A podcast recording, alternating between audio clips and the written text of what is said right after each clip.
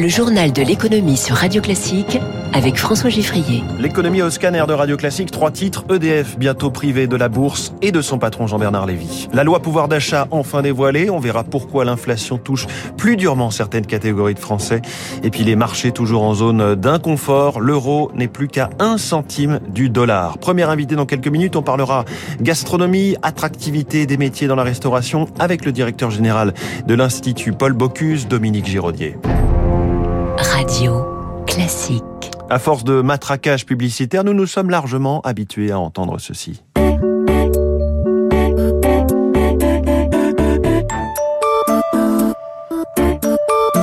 L'identité sonore d'EDF, une marque commerciale, une entreprise privée ou semi-privée qui a des clients et non plus des usagers et qui se bat dans le grand bain de la concurrence et des marchés financiers. Mais tout cela, c'est bientôt fini. Nous devons avoir la pleine maîtrise de notre production d'électricité et de sa performance. C'est pourquoi je vous confirme aujourd'hui l'intention de l'État de détenir 100% du capital d'EDF. C'est l'une des annonces d'Elisabeth Borne hier à la tribune de l'Assemblée nationale. La future sortie de la bourse pour EDF, déjà détenue à 84% par l'État.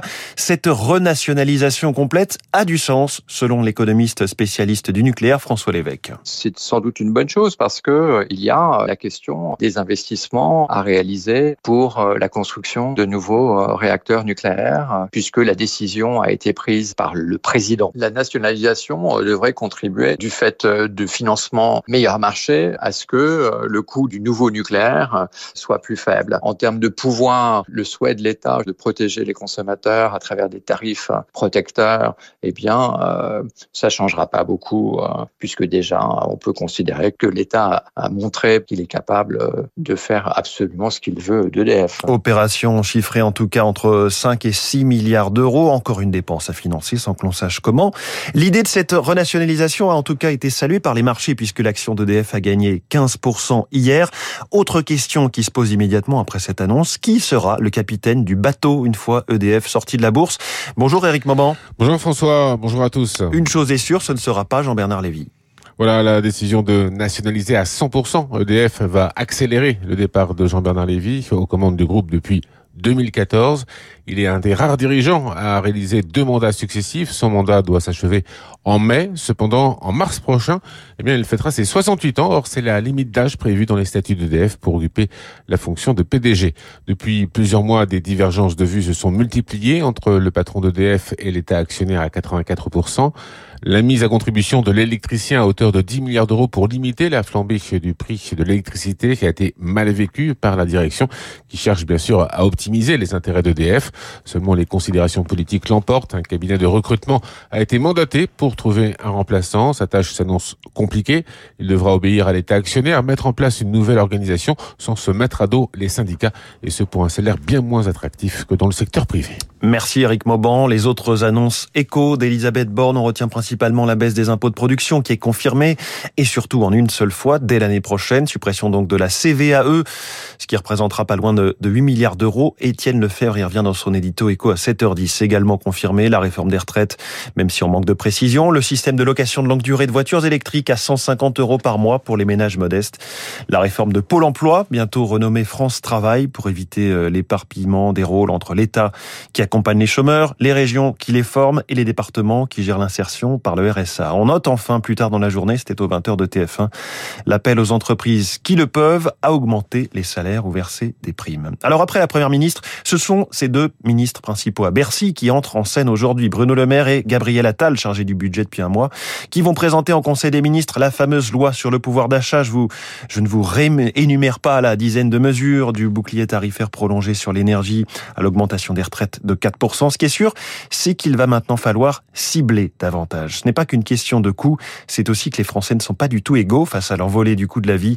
L'inflation est injuste, Émilie Vallès. Ce sont les habitants des zones rurales qui sont les plus touchés par la hausse des prix. Pour eux, l'inflation est de 1 point supérieure à la moyenne nationale, selon l'INSEE, à cause de l'énergie principalement et notamment du carburant.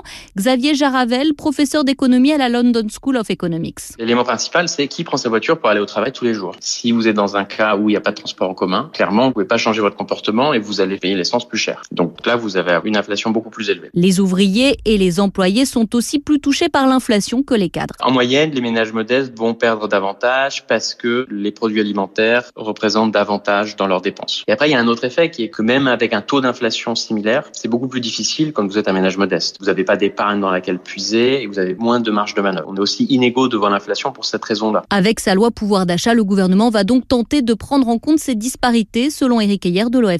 Le gouvernement essaye de compenser les ménages fragiles et pas les ménages modestes. Vous voyez, il y a une différence dans le vocabulaire. C'est pas uniquement vos revenus qui déterminent si vous êtes un ménage fragile ou pas. C'est multifactoriel, donc c'est extrêmement compliqué. Compliqué aussi car ces disparités risquent de s'accentuer avec l'accélération de l'inflation dans les prochains mois. Ah oui, puisque nous sommes aujourd'hui à 5,8, mais ce sera quasiment 7% à la fin de l'année. Inflation qui touche également les entreprises. Confirmation avec ce baromètre publié ce matin par BPI France. Il y a un tassement des marges des TPE et PME avec des doutes sur la capacité de répercuter les hausses des achats. Les marchés financiers de retour dans le vert hier pour ce qui est des grands indices. Dow Jones plus 0,2, Nasdaq plus 0,35, rassurés par la Fed, car on a eu hier les minutes de la Fed, le compte rendu précis de la dernière réunion de la Banque Centrale Américaine, toujours très préoccupé par l'inflation et déterminé à la combattre. Cela rassure visiblement. Le CAC 40, lui, a gagné 2%. À Tokyo, le Nikkei est en ce moment en hausse d'1,5%. Et que dire de l'euro? La monnaie européenne est à $1,0181. Il n'y a donc à peine plus d'un centime d'écart désormais avec la monnaie américaine. L'euro continue de baisser au plus bas depuis 20 ans. Cela a deux impacts très concrets que nous résume Xavier Chapard, stratégiste à la Banque Postale Asset Management. La conséquence principale, c'est d'aider un peu l'économie européenne à absorber le choc pour les entreprises qui exportent, être plus compétitives. Et par contre, l'impact négatif, c'est principalement pour les ménages, parce que ça augmente le prix des biens importés et le prix des matières premières. Et donc, ça renforce encore l'inflation et donc ça fait baisser le pouvoir d'achat. Il faudrait des chocs vraiment très négatifs pour la zone euro pour pousser l'euro-dollar encore plus bas. Le pétrole, lui aussi, continue de baisser. Le Brent, à son tour, est passé sous les $100 à $99. Le baril de WTI est à 97. Et puis, une toute petite bonne nouvelle sur l'énergie, précisément sur le gaz, avec l'arrêt de la grève en Norvège qui avait fait flamber les cours avant-hier. Le gouvernement a renvoyé ce conflit social devant une instance indépendante, alors ce qui, dans la loi norvégienne, impose l'arrêt de la mobilisation. On peut visiblement bloquer politiquement une grève en Norvège.